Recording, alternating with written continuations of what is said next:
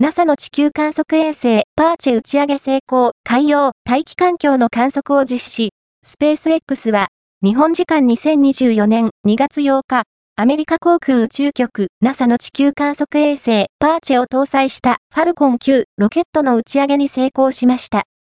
パーチェを搭載したファルコン9ロケットは、日本時間2024年2月8日15時33分、現地時間同日1時33分、米国フロリダ州のケープカナベラル宇宙軍基地第40発射施設から打ち上げられました。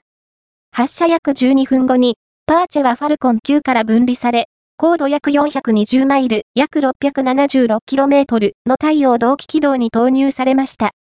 パーチェは、NASA ゴダード宇宙飛行センターの主導で開発された地球観測衛星で、海洋の状況、大気の質、気候変動の影響を調査します。